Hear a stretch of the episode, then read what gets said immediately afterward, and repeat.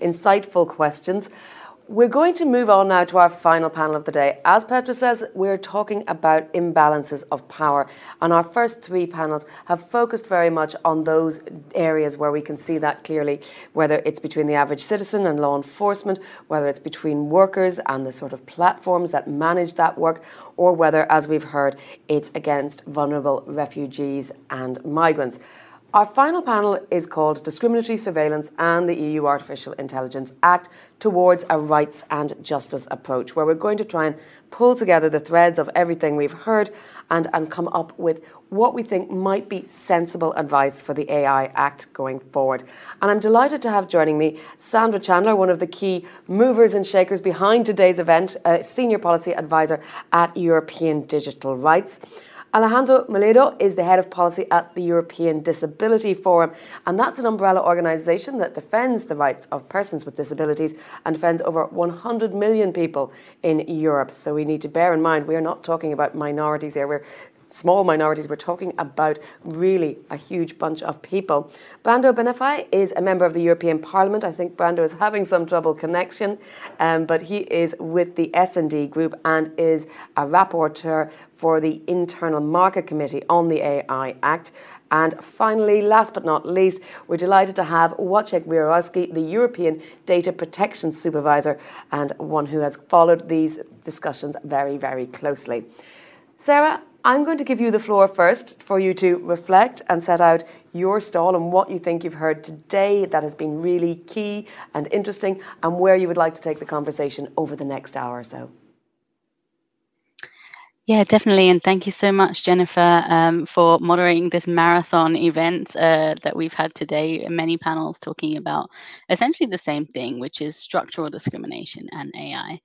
Um, just to say also thank you to the fellow panelists and also to all of the other amazing speakers that we've had here today. Honestly, really, the the ethos and what we thought along with uh, OSEPI when we try to put together this panel is how do we have a conversation between those directly affected by these sort of sharp end, to use Petra's words, of technological discrimination, but also the people that have the power to make the decisions to change some of this. And really, that's where we would like to go today. Um, I'd like to really kick off the conversation um, to talk about the framing of AI and discrimination and how we've currently seen that question framed in the policy debate in the European level. So really, so far, um, I would say that the the the framing of the question of discrimination and AI has mostly been dominated by this question of bias in data sets. Um, what we've really been trying to do at European Digital Rights or EDRi is debunk this idea and say, actually, there's a much bigger and broader problem, and that is how AI is used and how that makes structural inequalities that we already see in our society worse. Um, we commissioned uh, last year a report um, by computer scientists at Technical University Delft uh, called Seda Gürses and Agathe Balayn, who looked into that topic and framing uh, a lot more. And what they essentially said to us is that to truly address the question of AI and discrimination, it absolutely isn't enough to talk only about bias data, data sets, algorithms. And if we do that, what we will do is locate the problems and solutions solely in the sphere of algorithms and data sets um, doing this, we would shift what essentially are political questions about the deployment of technologies into the, de- into the domain of design, which is mainly dominated by te- commercial actors and technology companies. So, all of this to say, I would say the first danger in this conversation about AI and discrimination is not to depoliticize the issue by focusing only on the technical nature of this technology uh, instead, we really need to think about how do we shift that power and also specifically on governance solutions. And I really hope later we can talk about what some of those governance solutions are. Um, to sum up this answer, what I'd really like to say is that to the question of AI and discrimination is not really only about bad data and poorly designed algorithms. It's essentially how racialized people, migrants, queer and trans communities, the working class, people with disabilities, So all those groups of people that are already overly criminalized, monitored, discriminated against in many ways will be likely to bear the brunt of harmful and more intense surveillance. And perhaps um, as we get into the conversation, we can talk um, about what some of those more harmful use cases um, are. Thank you very much, Sarah. I'm sure we will touch on all of those things, but an hour is not a very long time. So I won't take up any more of it. Alejandro, uh, tell me about the work that you're doing at the European Disability Forum in relation to AI. Thank you very much, Jennifer. And first of all, I'd like to, to excuse the absence of my colleague Mher Hakobyan, who couldn't be with us today uh, due to a health uh, uh, problem that I'm replacing um, him today. So at EDF, uh, the European Disability Forum, we've been working very closely with uh, EDRi actually on the AI Act. I mean, we've been very active in the past on many of the flagship uh, proposals from the Commission on the um, digital single market and all the digital files, trying always to ensure that uh, the perspective of persons with disabilities, as you mentioned at the beginning, 100 million uh, people with disabilities in Europe, 15% of the total population are actually taken into account because the way we design the technologies and also the the use that we um, uh, of these technologies actually define whether persons with disabilities will have actually the possibility of using this as a way to overcome the barriers that we encounter in our everyday life to access employment, education, public services, etc. That's why we've been very active in the past 10 years in ensuring that accessibility, for example, is a core aspect of the discussion around technology, along with privacy, security, and others. So accessibility is definitely um, one of the core drivers of our advocacy in this regard. And more particularly on AI, there is an additional um, kind of um, uh, Uh, challenge that we need to address as well, which is all the cases that we've witnessed of discrimination against persons with disabilities. Because in the case of AI, we see the, bo- the both sides of the coin. We see the positive side because we see that artificial intelligence is used to actually improve accessibility in many cases. We can see uh, everyday examples such as automatic uh, automatic captions, for example, for video, which are very useful for uh, those who are hard of hearing or deaf. We see also um, computer vision as well, which is very useful for those like uh, who had um, a visual disability. So we see many uh, uses of AI which are positive, but at the same time, we've seen how AI uh, obviously discriminates those who are at the edge of society, those those who do not comply with the kind of average user that uh, the AI system is expecting or the the intended result that the AI system is uh, um, seeking. So in this regard, we have working to ensure that uh, persons with disabilities will have, uh, or the deployment of AI will have persons with disabilities in mind and will ensure that accessibility is incorporated. We are looking very closely and and this is very important what uses of AI should be prohibited in the AI Act and also how to ensure that there is redress mechanisms and there is like the possibility for the communities to be involved and uh, meaningfully uh, consulted on what kind of uses of AI will be permitted in uh, in the EU. Thank you. Indeed, Alejandro, we don't want to demonize all technology and we're not anti innovation when it's being used in the right hands for the right reasons. Um, although, right now, I'm not very happy with uh, the manufacturer of Brando Benifei's device because he's still struggling to connect. Um, we will move on to Wojciech to hear from you. Um, and the, the, way that the, uh, the EDPS's role in overseeing data protection rules can be brought to bear in this area.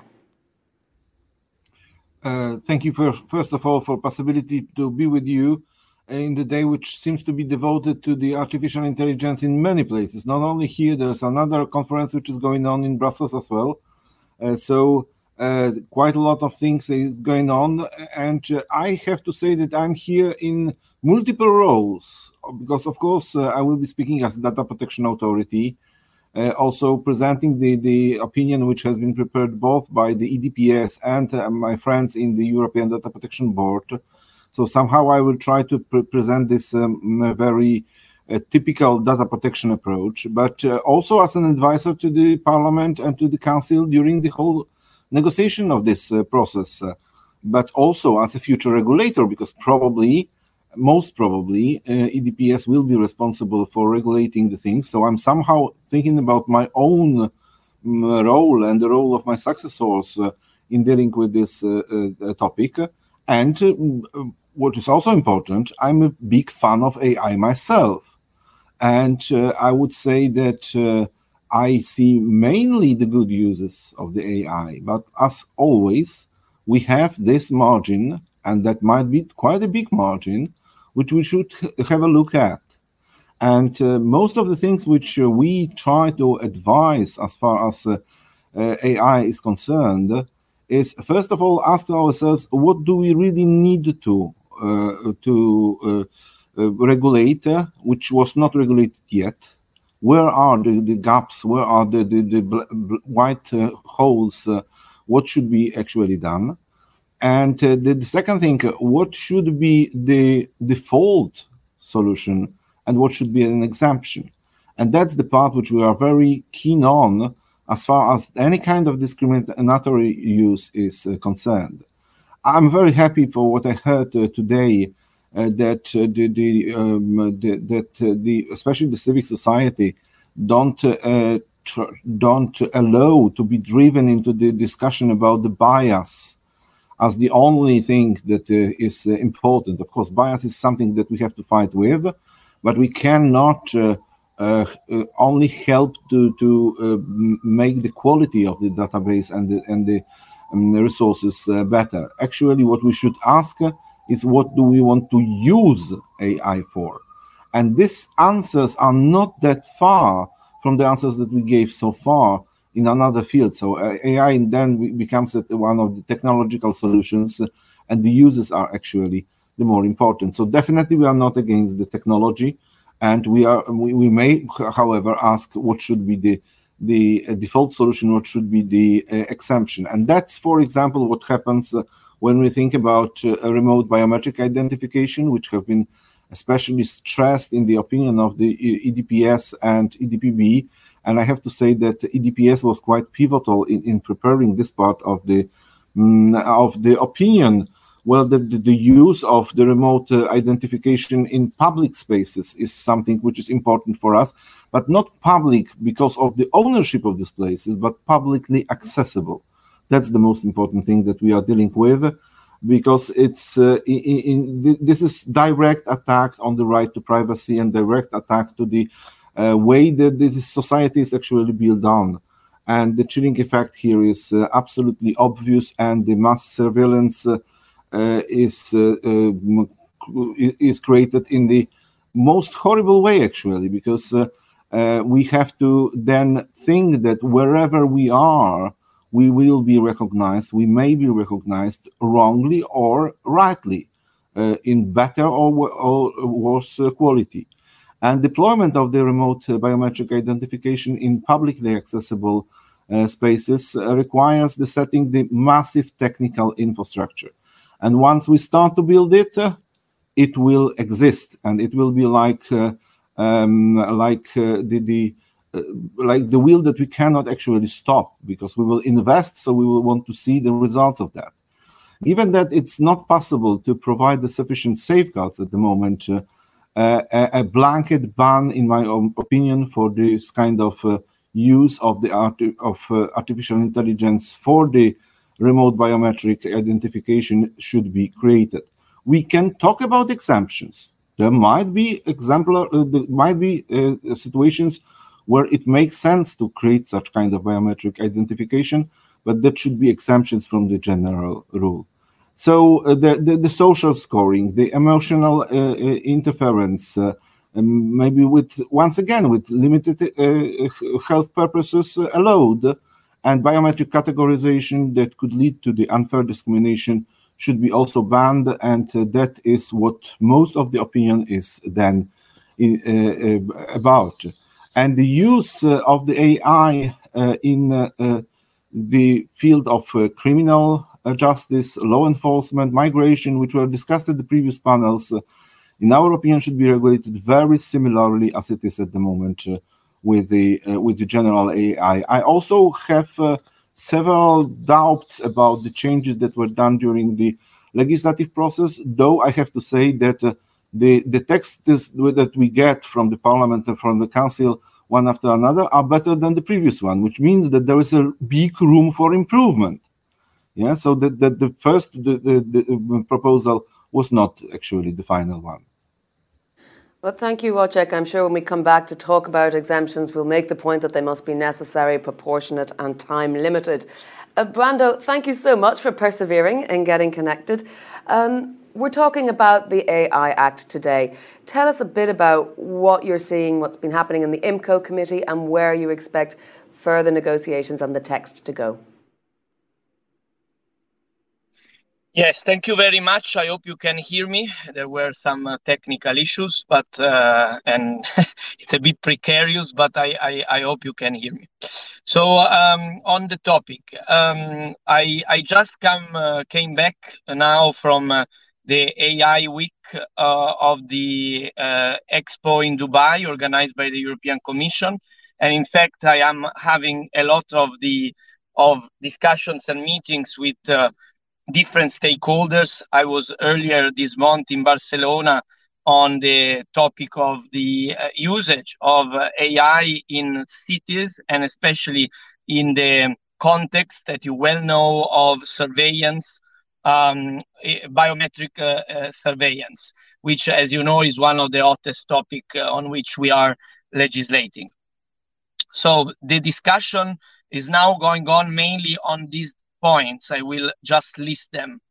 Uh, the definition of AI, which obviously will entail which uh, algorithm uh, will be included or not to be covered by the legislation we are now uh, um, working on. Um, then uh, the issue of the certification. Who will certificate?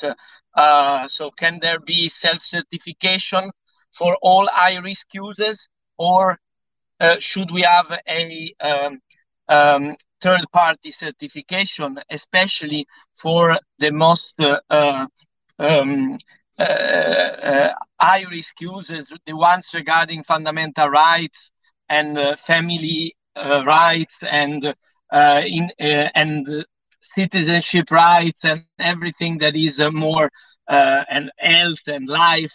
So um, to at least uh, have some of the excuses that uh, could be in, um, put under a um, uh, a third party certification context uh, instead of self certification only. Then we have the issue of the prohibited uses, uh, which is uh, um, um, a very delicate issue if we think of the biometric surveillance, the social scoring, um, and also I need to mention the chain of responsibility. Who is responsible when you have general purpose AI and when um, you uh, have big uh, multinational businesses that then have intermediate deployers, so medium-sized businesses or small businesses, and then the users. How are the responsibilities for uh, the um, certification and for the respect of the rules be distributed. Um, I mean, all these things are uh, under scrutiny. We will uh, uh, work for all this year for uh, having a parliament position um, with uh, uh, the rest of the parliament to find agreement, and then we will have to negotiate with the council we know that especially when we deal with security um, and users that uh, uh, entail uh, surveillance, um, uh, we have very different views with the council already. We know about we, we already know that. Um, so we, we know there will be tough negotiations, um, but uh, uh, we are ready to work for that so that we can deliver a human-centric, trustworthy AI that let me conclude on this that can compete this ecosystem in Europe, can innovate not against our values, but with our values. So we are open also to have um, um, sandboxes and spaces for experimentation, for innovation that can be more free.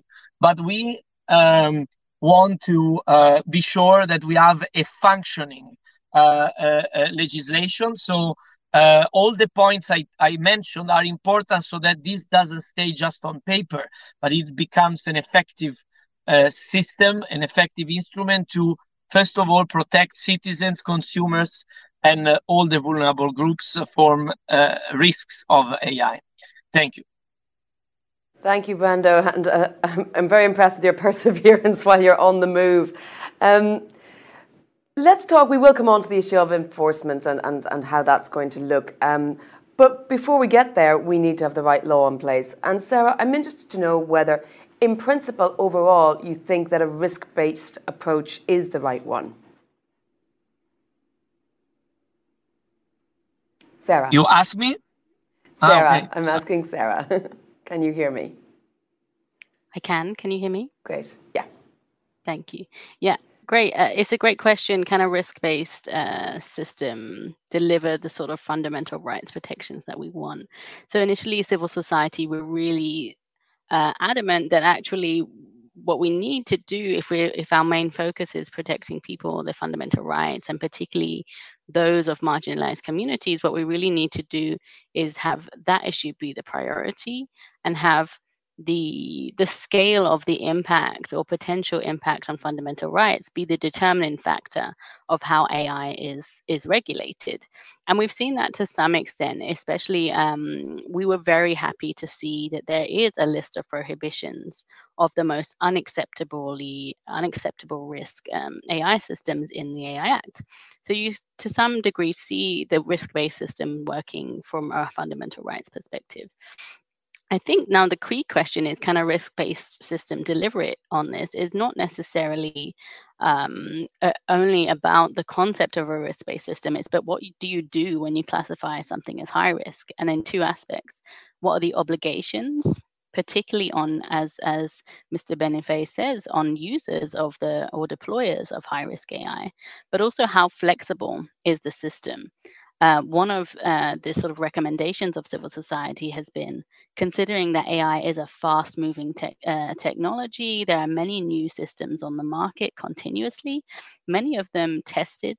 Um, as uh, the previous panel said, on some of the most marginalized in society, migrants, people with disabilities, racialized people then we need actually to have a system that's flexible enough to deal with these potentially new risky systems coming onto the market. And so currently uh, we can only update the head, we cannot update the headings of the high risk annex. We cannot update the types of high risk systems that are currently categorized in the Act. That needs to be changed and it needs to be modified so that we can do that in the future if an unacceptable or high risk type of system actually starts to being used. That's the first thing. The second thing is, okay, uh, we classify a, a, a, risk, a certain type of system as high risk, what are then the responsibilities on those using the technologies after that? Civil society have been really very clear that actually what the Act needs for it to be functional is a, some sort of system of obligations on the users or the deployers of high risk AI. So, pretty much all of the types of systems that we've been talking about here today in this entire event. If they are high risk, then there needs to be some governance mechanisms put in place so that users need to do an, a series of sort of accountability checks before that they are using this, uh, these high risk systems.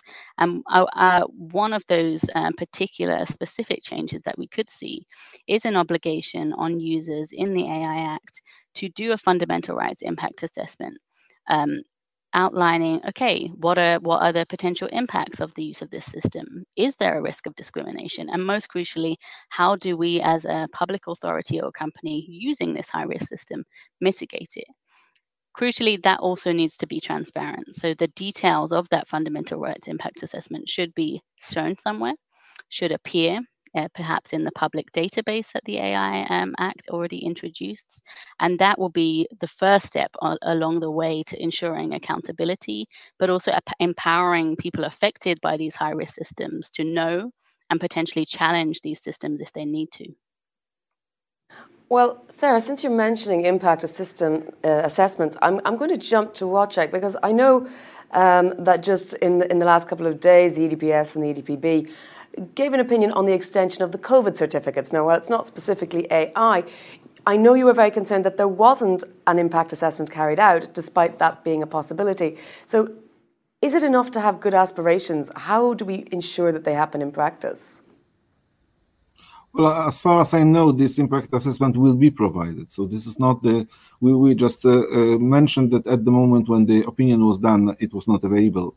Um, uh, I fully agree with what Sarah said about the impact assessment, but on the other hand, maybe uh, as a kind of joke, but uh, unfortunately true as well, I can say that the best uh, creators of such uh, impact assessments will be artificial intelligence entities, artificial intelligence systems. Will have the special systems that will write this uh, impact assessment the way that would be acceptable. So mm, th there is a problem here, definitely, because we can write the uh, impact assessments, but they are not solution themselves. They are only the transparency um, the transparency tool that may help us to deal with the subject, but not necessarily the solution of the problem. Unfortunately, the solution is not also the certification. There is once again the problem which we will face in few years, the bigger difference between the expectations of the users, but also the business and also the individual persons that if they see the certification sign, this, the seal which is at, attached to some system, then they can uh, they can uh, trust the system, and at the same time, the normal common understanding that the more flexible is the system, the more flexible is the connection of different algorithms uh, which are used in the system, the less is possible to uh, make the certification because certification, even the best done, is done for the day today and tomorrow, with the changes uh, of the system and changes of the algorithms uh, which are in use, uh, the system may actually produce completely different solutions. So I, am not saying that to, to, say that there is no way out, but just let's not believe in silver bullets. Neither the impact assessment nor certification will solve the problem that we have to understand what is going on on different levels, understand, be able to enforce, and be able to say no at the moment when we are not ready to, to uh, take the real control over the tools that we create. Well, uh, you're painting a, a, little bit of a dystopian image there of the future with the uh, AIs writing their own assessments of themselves. So let me turn to you, Alejandro. Um, Kranzberg's first law says technology is neither good nor bad, nor is it neutral. So let me put on my devil's advocate's hat again here and say ask whether we're trying to blame technology for cultural shortcomings. Um, are we right to, to try and do that? Or perhaps if we're creating AI in our own image, it's not artificial intelligence we're creating, but artificial stupidity. Is it right to put all the pressure on the tech, or should we be looking at broader solutions? Explain not to me really, why technology not... is, the, is the problem here. well, I, I agree with you. I don't think we should blame just the technology. Uh, it's also the the decisions that um, us as society uh, decide to to to to make use of it for for for the specific uh, for each specific um, uh, circumstance or situation. So it's up to us to decide where we allow AI uh, to be used. Uh, and do we want to either take the risk, high risk, low risk, to use AI in that specific uh, uh, domain or that specific uh, use? I mean, at the end of the day, what AI um, pursues is to maximize results and to be more efficient. So, do we want to, you know, uh, put all the efforts in ensuring that um, um, recruitment, access to education, access to to, to public services is as um, cost efficient and uh, we put all the the, the, the tools uh, at, at, the disposal of this only and very important objective. This is a human decision that that we as societies uh, are making. And from the edf perspective in this regard for example we we do want to uh, to expand the, the list of the, the use of ai including the ai act uh, to other uh, uses that are considered by the proposal as high risk, because we see that always uh, in, in among our community. Um, we are uh, the, the, the, use of these kind of technologies is detrimental uh, for us and in that case we uh, would um, support the inclusion of the, in this list of prohibition not only the biometric identification but also the biometric categorization the um, uh, determination of uh, of individuals access to to education you know recruitment um, and and those access services. So anything related to the people's opportunities to access essential services um, we consider that uh, AI should not be used in this in this regard. Maybe this is a, a, a very bold and very strong uh, opposition to the use of um, of this specific technology here. But in the case of recruitment, for example, we've seen in many cases that AI-based tools for recruitment um, are mm, openly and actively discriminating against persons with disabilities. And uh, we in Europe have the employment, we have the Employment Equality Directive that prohibits uh, discrimination uh, in the area of employment. Unfortunately, we don't have uh, such anti-discrimination directive for other grounds. Uh, but in this case, I mean, it's a it's a human decision, and uh, our mm, position in this regard is not to use, not to allow the use of AI in this in this key domains. Brando, let me uh, come back to you. You used a phrase I very much liked in your in your opening comments: the chain of responsibility. So let's have a look at one of the links in the chain. I would like to get your perspective on private companies or corporations and and how much involvement they are having in shaping the AI Act and whether or not it's going to become to them perhaps a cost of doing business and that therefore enforcement may be difficult further down the line? Well, I think we, we need to be realistic. Obviously, we need to um, have a, a, cooperation of the uh, businesses also for the um, act to work. But it will be crucial that the authorities that uh, need to do market surveillance will be given enough resources to um, uh, be able to uh, check what's happening uh, in the certification process, in the actual usage of the AI in uh, in our uh, common market, and so um, it will be um, important to also have involvement of civil society, like the, the ones, the organizations that are involved in the debate of today, to monitor um, the uh, development of the AI ecosystem. I think it will be um, crucial that we have also enough human resources devoted to this in the involved uh, uh, public administrations and authorities.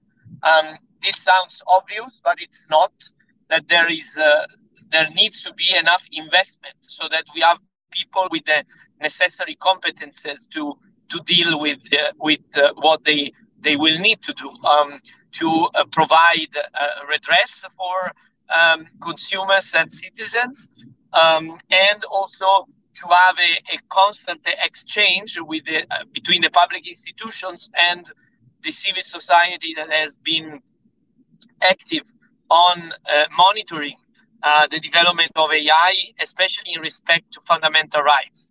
We cannot risk that we uh, ruin lives of people and we find out only too late because it's true that also humans uh, make errors and discriminate, but um, when it is a AI algorithm, this uh, error and this discrimination can be multiplied uh, to a, a, very large scale. So we need to to um, to work in this sense.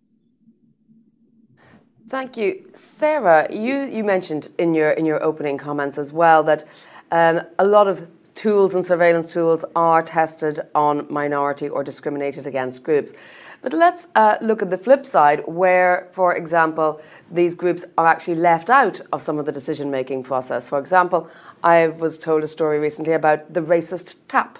um, the faucet uh, because it was a, a, sensor and they tested it and it worked perfectly well with all the engineers in the office.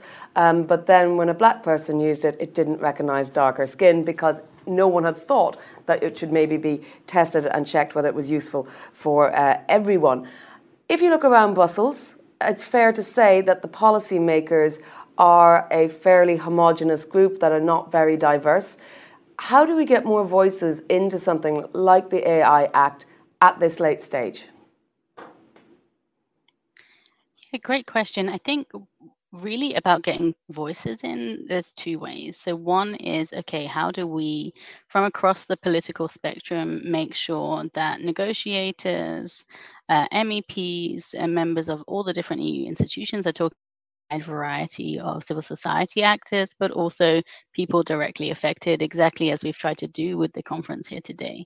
That's just a fact and needs to needs to happen, not just in the creation of the law, but also in the standardization process, which we us will see will have a very big role in the implementation of the AI Act, um, and also in a broader policy conversation about technology and digital rights in general. That's the first thing. The second thing is okay, so when we're talking about uh, to your point, Jennifer, about testing, the AI Act does give some opening. So we've we've talked about facial recognition systems. They have a number of potentially discriminatory um, sort of consequences, or other types of identification system having discriminatory consequences if they're used in certain contexts.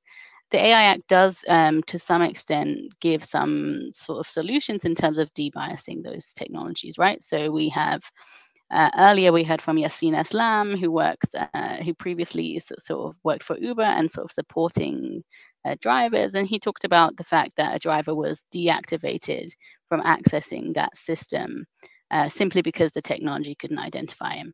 Those sorts of technologies, um, not when they're used in the public space, but when they're used in other access to services, are kind of like uh, categorized as high risk. And sort of the, the AI Act says, okay, they need to be properly tested with a representative group of people, including people of color.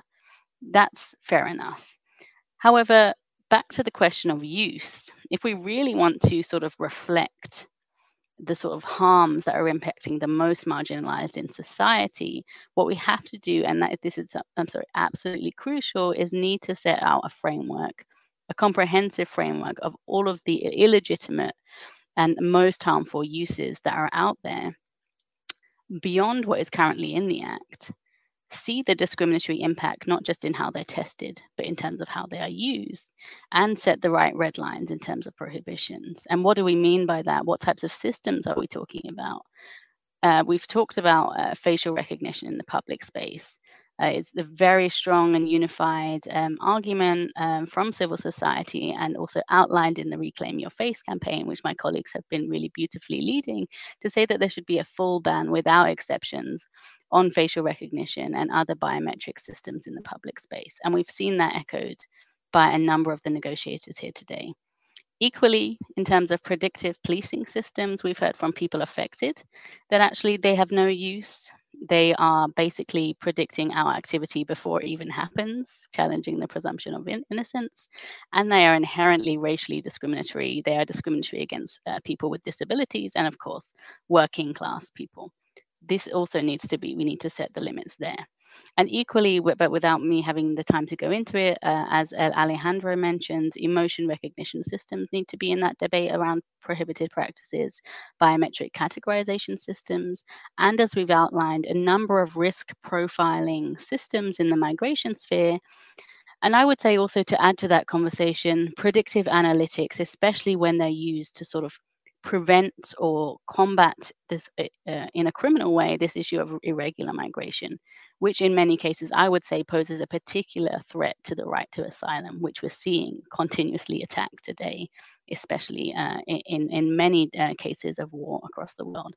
So, all of these things to say is we really want to include people in the debate, especially marginalized groups. We need to, number one, talk to them, but also we need to prioritize first and foremost how do we combat how, and how do we prevent the harms that are most likely to, to uh, infringe on their rights.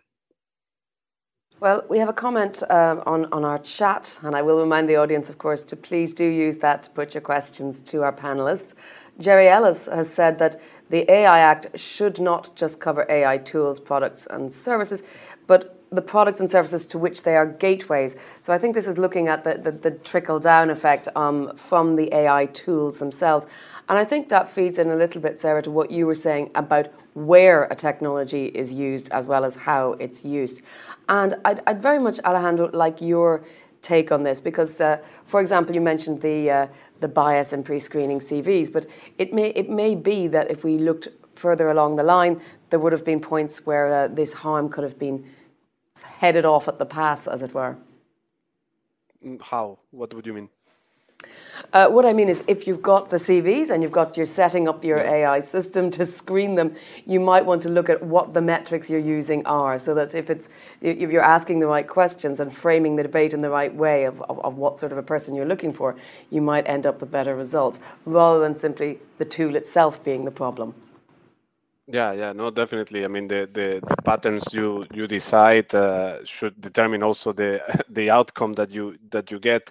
But in any case, what is very difficult is to gather um, uh, so diverse um, uh, potential uh, um, uh, aspects that will define this this this uh, this outcome of this module that will will lead to selecting this CV and this not uh, the, this other it will be um, disregarded. So uh, I, I find that sometimes it's, it's quite difficult to to comprehend in an AI system the full diversity of uh, of, of human beings and it, that's that's the challenging uh, that's the challenge there for the for the tech industry obviously and for for for the legislators now to decide uh, on the AI Act of course because uh, this uh, this uh, this problematic is also causing that, uh, as, as I mentioned, like many many times,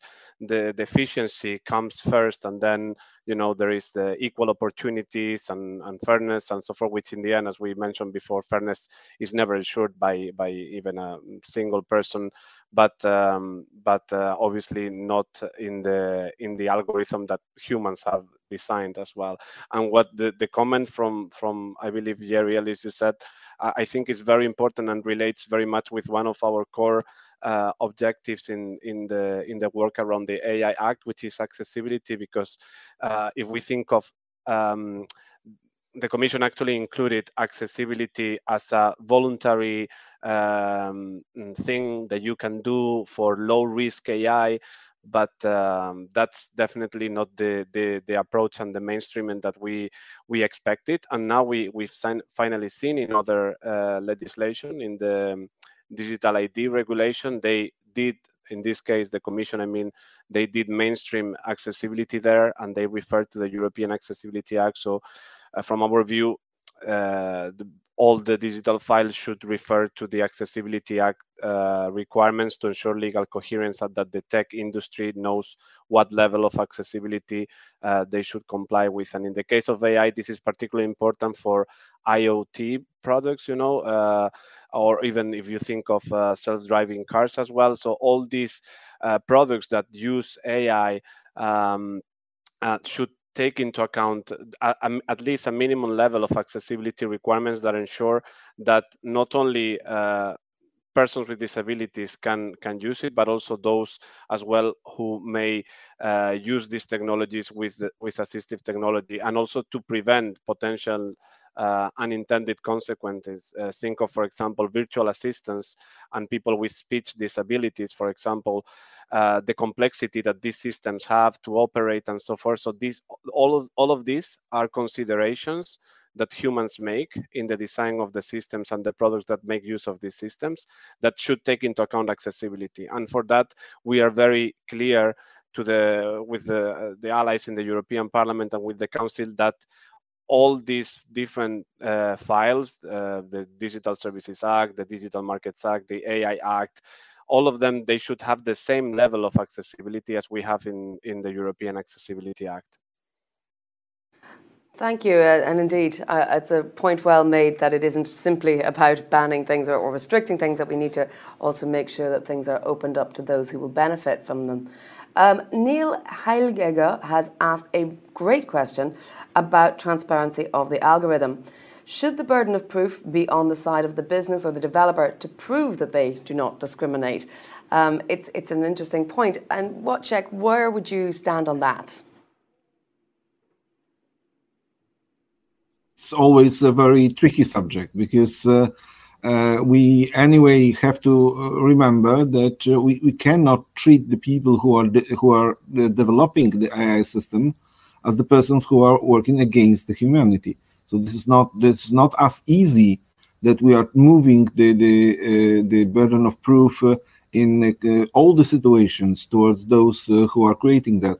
So there are definitely the problems of liability which are to be assessed and probably that was the biggest problem of the uh, of the AI before the AI Act was created uh, and the, the, draft was created, uh, and not necessarily uh, the problems of uh, deciding about the certification schemes or, or governance uh, models for for the for the all this area.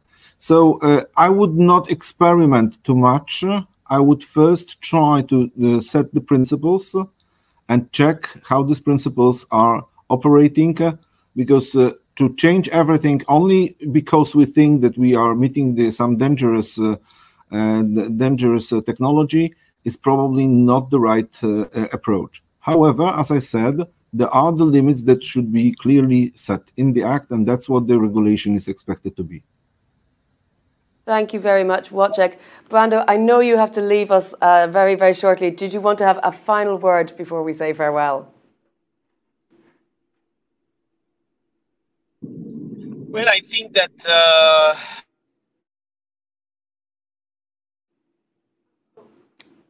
um, that we started waters in the sense that we are trying to do something that it has not been done in the rest of the world just to have a really horizontal and encompassing legislation on AI. So it will take not just legislation to get our human centric model through, we need to um, uh, have investment. We need to have uh, uh training. We need to have uh, uh, adaptation of our cultural and learning models. So um, it's a big challenge, but I'm sure that the, if we work together well, we can deliver for in the interest of the citizens. Thank you very much, and see you all soon.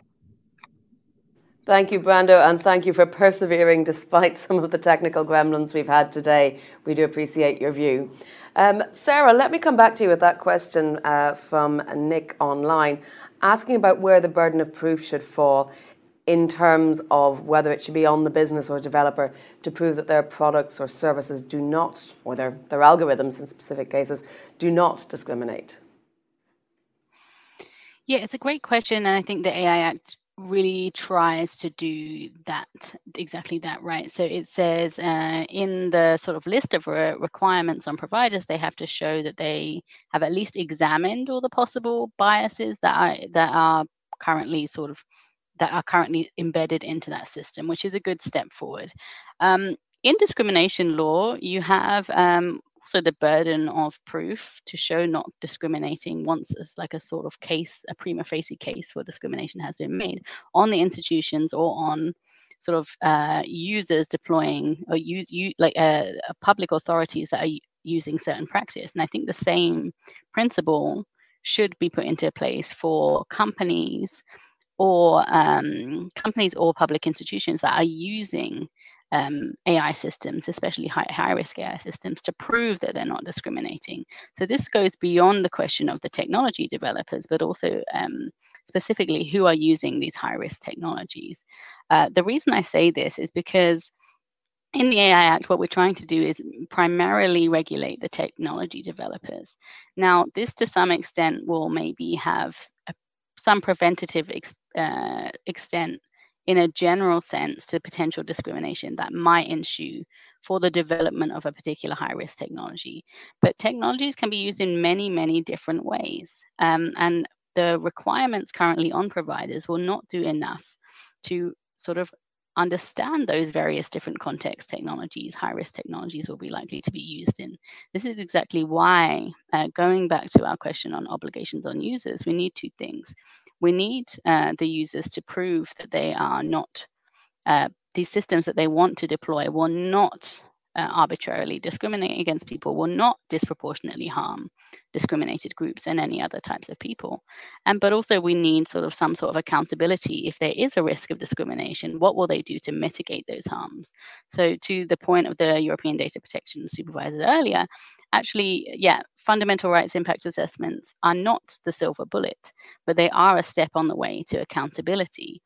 Having that accountability sort of on the table, put in a public database somewhere then allows sort of this chain of accountability of people or civil society organizations who want to see where there are particular risks, see that there are particular harms on the table, to then look at this and challenge them if need be. Which brings us to the very last sort of point that we haven't really discussed so much yet.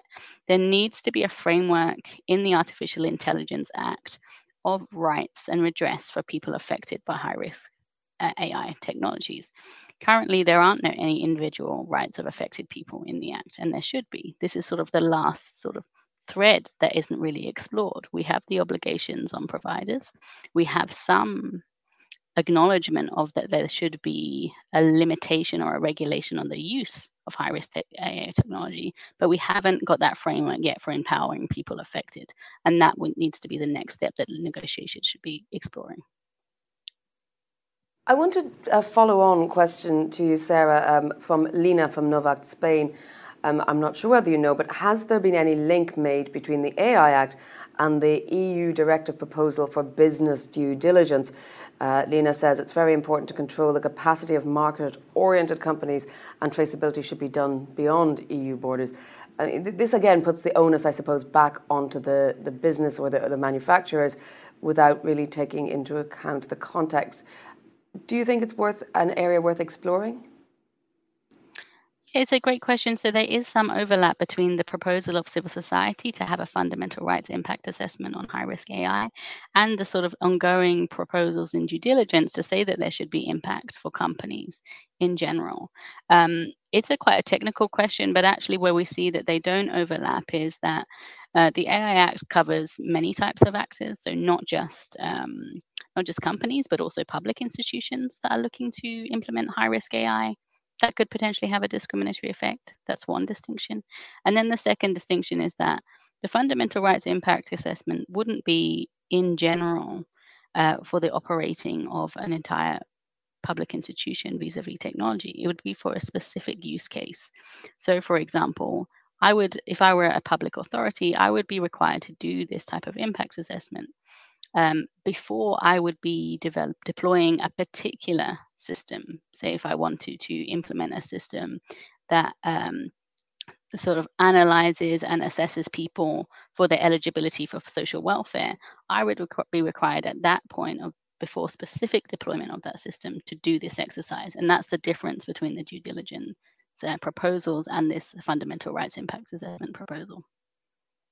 Thank you for that.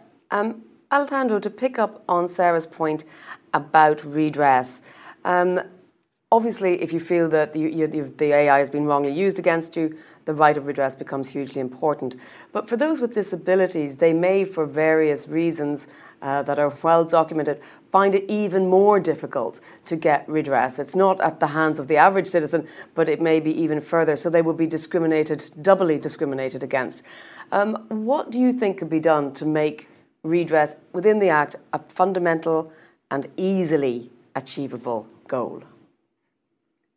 Yeah, that's um, that's a really good question.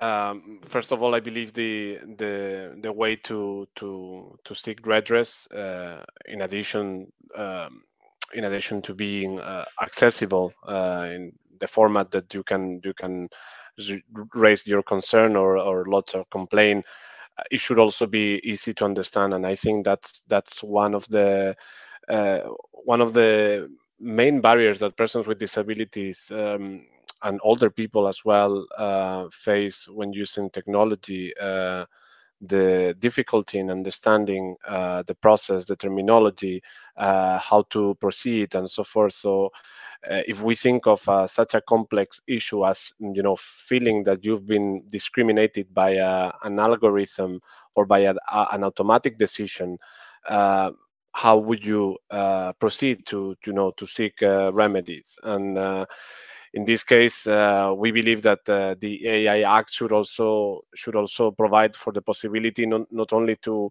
to to lodge complaints individually, but also to to ensure that there is uh, the possibility to to do collective complaints like class actions that organizations supporting persons with disabilities or organizations of persons with disabilities can collectively uh, take action if, if needed before the authorities that are established for, for that reason. But definitely the, the accessibility of the process, of this process, the understandability of it, and the possibility to, to do it collectively, I think these are three elements that we should take into account during the legislative process. Wojciech, I'd like you to talk a little bit about, as well, redress, um, and also perhaps bring in the idea about the exceptions that are foreseen already within the Act and how they would effectively remove that possibility of redress. Um, let's start from general remark that uh, the, the, uh, we have to bear in mind all the kind of redresses that we already have. So, of course, as a data protection authority, I would say that adding uh, any additional system of redress to the ones which exist at the moment in the general data protection regulation mm, will not do anything good. It, it will actually even complicate the situation that we have at the moment. Uh, I think that most of the uh, solutions that are right now uh, proposed uh, for uh, AI exist already in GDPR for these data protection issues, for personal data protection issues. But if you go out of that and we think about the uh, general governance of uh, uh, artificial intelligence that may help to get the real redress, then I'm very happy that I'm the data protection authority of the EU institutions, bodies, and agencies. And I have 70 institutions uh, that uh, I have to deal with. Because if I was the data protection authority on the national level and there would be the idea to, to give the right to uh, issue decisions, guidelines, certification, and etc. Uh, to this uh, um, to this entity on the national level, I would be really stressed and really horrified. At the same time, I know that the court redress, the, the redress which is done only through judicial uh, system, will not be easy either. So that that's uh, th- that is the challenge which we didn't uh, really met uh, met so far in the uh, proposals given in, either by the council nor by the uh, parliament. And exceptions, well, I especially mean the so-called pure scientific use and so-called general um, general AI. Uh, general purpose AI. Uh, well, I really have the big problem to find out where this general use is going to be finished. So I think any exceptions of this kind which are done uh, are rather counterproductive. They will create the, the, systems which will be hiding simply over the, the these exceptions. And the, the same is unfortunately for the uh, pure scientific use. Uh, I really don't know what does this pure scientific use may mean in this uh, in, in, this world. So uh, let's be careful with exceptions. On the other hand, I can understand that exceptions may exist, but they should be narrowly defined. Narrowly defined. So even when I said that there might be possibility to have the exceptions for the use of the biometric uh, uh, remote recognition in the public, uh, the accept, uh, accessible areas, well, I can find the narrow exceptions, but then this data should be used only for this very defined uh, purpose. Well, and we should say it's not just the EU institutions, of course, that the EDPS has responsibility for, but also Europol.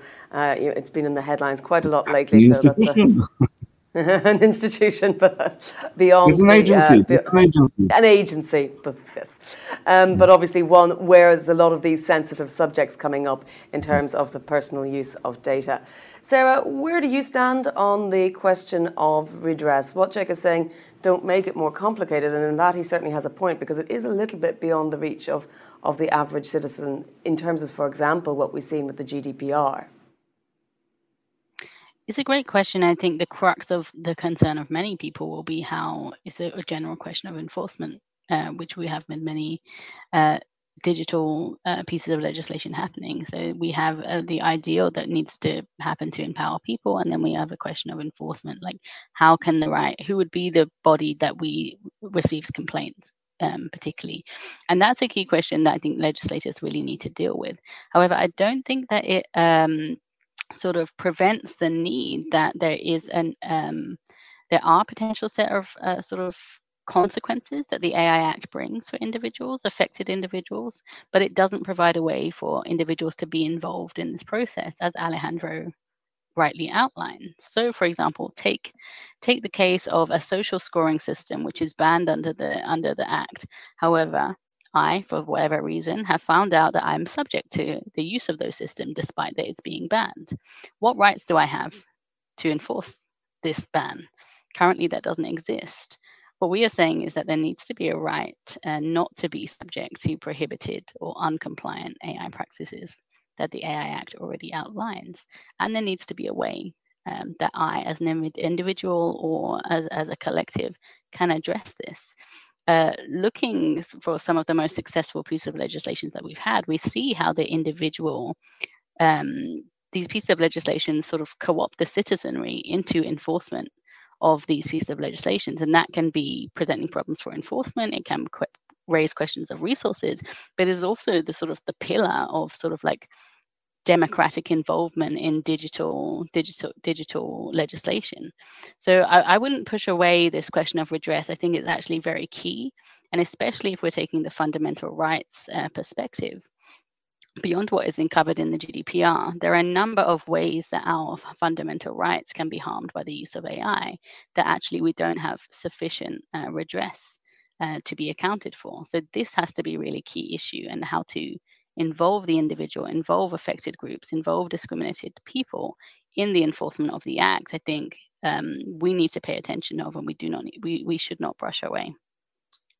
I'm, I'm also interested that we've only got five minutes left, and I don't want to open a whole new can of worms at this point. But what, very briefly, would effective redress look like? It is, is it uh, is it monetary redress? Is it undoing the harms? Because in many cases, those harms may not possible to be undone? Um, is it an apology? I mean, th- these are the sorts of questions that I think perhaps if we had them in the Act to stop the problem before they started, it would be uh, it would be beneficial. Um, Alejandro, give me your brief thoughts on that, as well as a kind of wrapping up comment. Well, I guess uh, it really depends on the case, uh, right? So we, we cannot generalize and say that uh, that all of them should have X, Y, and Z. I guess we, we need to look at the, the context in which the discrimination has happened. And um, just to um, just to wrap up, maybe uh, to maybe uh, stress again what we've been um, calling uh, in this uh, in this regulation is basically to to to guarantee that uh, everybody will have the you know the right not to be discriminated against by by by AI. And in that case, I just wanted briefly to to mention that in the case of you know protecting the privacy of the of, of people of individuals in this case, which may may be from some of our members pointed out uh, a flaw of the GDPR also people under um, substitution, uh, oh, substitute, oh, under total or partial guardianship. I'm very sorry about. I couldn't uh, substitutive decision making regime exactly. So meaning those who are under guardianship uh, that do have also the right to uh, lodge complaints to protect their privacy when they feel that they've been discriminated. This is obviously uh, fundamental for those uh, persons with disabilities particularly those with intellectual or psychosocial disabilities. And then again the point on ensuring that the artificial intelligence will incorporate um, accessibility as a core aspect along with privacy and and, and the other uh, objectives that we've been uh, discussing today. Thank you. Thank you. Thank you very much, Alejandro, and thank you for jumping in at the last minute onto this panel.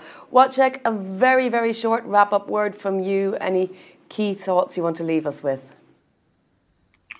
Uh, I would stress what Sarah said before about the importance of uh, uh, thinking about the use of the technology, not uh, the, the technology itself. And uh, the, the, also the definition of the user, because we are saying uh, on users, but we are defining them at the same time as those who use the, the deployed technologies, but also those who are the effect, who are the, the subjects of uh, uh, pro uh, processing uh, of the data. So uh, let's be clear and let's be innovative, but let's remember that we are touching very, very delicate subject. Thank you, Wojciech. And Sarah, the unenviable task of going last without repeating everything everyone else has said. What's your key message? I'm sure there will be policymakers watching this. What do you want to see? I think really what we've seen today in this whole conference is that we currently see AI systems are being used in the service of power, in the service of discrimination, in the service of oppression. But actually, what we really want to see is AI in the service of the people. And in order to do that, um, as we've all discussed today, we need the right prohibitions. We need a flexible enough AI Act. We need obligations on those using harmful technologies and obligations to prevent discrimination and harm. And also, we need a way for individuals to be involved in this process and for them to be empowered. And these four things are really, I, I would hope, um, sum up some of the con, uh, some of the sort of points raised today by our speakers, but also are the priorities for policymakers going forward. Well, thank you very much to all our panelists, both for this, our final panel, and also during the day, focusing in on the different issues, but all with that same unifying theme of imbalances of power and where AI sits within that. I'm going to hand over the floor now for closing to Claire Fernandez, the Executive Director of European Digital Rights Group, EDRi, who, of course, one of the organisers of today's event. Claire, I hope you have been informed, engaged, and really got to find a little bit more of nuance and levels in our different panels today uh, because we tried to break them out. And I had think to say, we had excellent speakers. I'm sure you would agree with me there. But I leave it to you to draw those threads together um, and send us home with a message.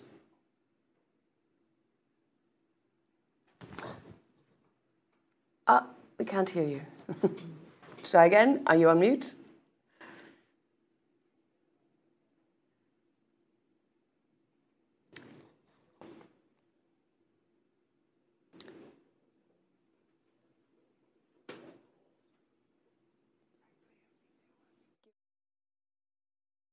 There?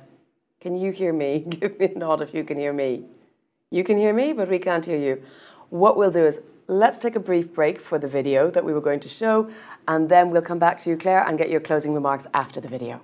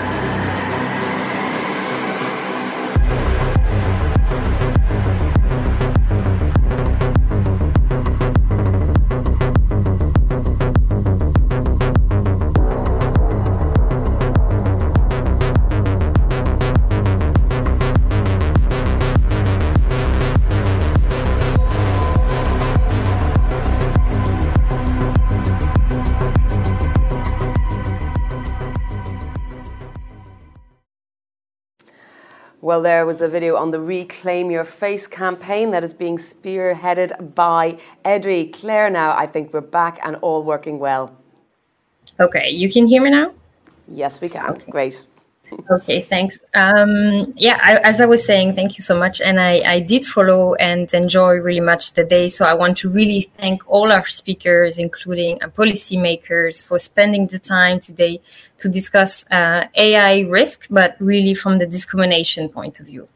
And uh, today's event was really one of a kind in the in the type of uh, EU policy, Brussels type of discussions we hear, where we really try to hear from people affected by discrimination, exclusion, and marginalization by centering their experience not just in shaping the agenda of today's event i hope that was that was apparent but also uh, shaping directly the way this act that will affect uh, their life is being made and I really hope that what we've heard today will show the vital needs to make adjustment to the AI Act.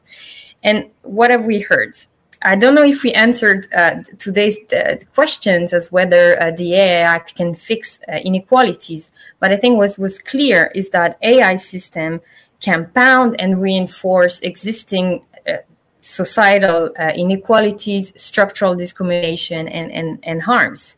Um, and we've heard by people directly affected by the system what I think Petra has called, you know, the testing grounds of, of these systems, uh, racialized groups, uh, mothers of young children of colors. We've heard from people on the move, undocumented migrants, persons with disabilities, uh, precarious workers, and working class and it was really uh, compelling to me to hear like diana's uh, testimonies about how children stand no chance in front of these robots and systems or how Yaseen mentioned about how this these systems can destroy people's life and workers um, platform workers life.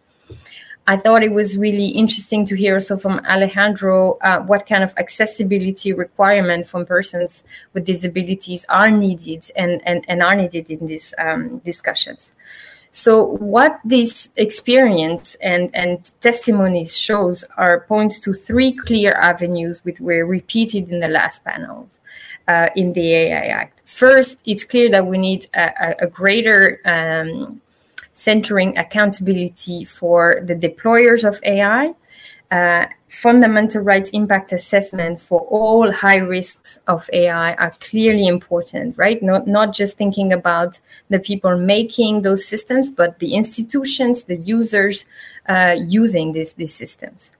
Second, we need clear empowerment for the people affected by AI, not just from a data protection point of view, but there should be clearly and, and needs to for people affected by these systems and their rights to know that they have been the subject of AI systems and to have clear and accessible tools to complain and to challenge them. And then finally, we need a comprehensive approach to the prohibitions of, of uh, unacceptable uses of AI, right? With no exemptions. Otherwise, we empty the whole protections, uh, including the AI Act. And I think some of this uh, unacceptable use have been very well described today, whether it's uh, remote biometric identifications in public spaces, whether it's predictive policing emotion recognition, and uh, all uses throughout the migration control chain. So um, I really hope that this event can inform the rest of the negotiations in the Act and that we will continue amplifying those voices and centering uh, people's needs in the AI Act. Um, and I really want to finish by thanking all the organizers, in particular uh, Sarah Chander from EDRi and uh, Pamela Valenti from OSEPI, and of course you, Jen, and the whole uh, Euractiv team. So thank you very much for for making this possible, and uh, thank you all for listening. Absolutely, Clara. Thank you indeed to our audience for your engagement, for your questions, and your attention today. It's a complex subject with many moving parts and one that's difficult to talk about when it's still in flux, but that means that now is the key turning point to maybe get some of those redress mechanisms, some of those safeguards in place so that we can help the most disadvantaged in society from becoming even more marginalised, which is, of course, the unifying aim of everyone who's been talking here today. So thank you for that. Keep up the great work. Uh, for our organisers, we know that you've got a lot of work ahead of you, and we appreciate today everyone taking the time to talk about this in the public sphere. So hopefully we can continue this conversation in the margins, online, with friends, with colleagues. Get everyone alerted to it because this is something we'll be watching closely in the weeks and months to come. And with that, thank you very much. Do stay with Euractiv. We have many more events that you will find very engaging, very enjoyable, and hopefully you will be able to join us again soon. Have a great day.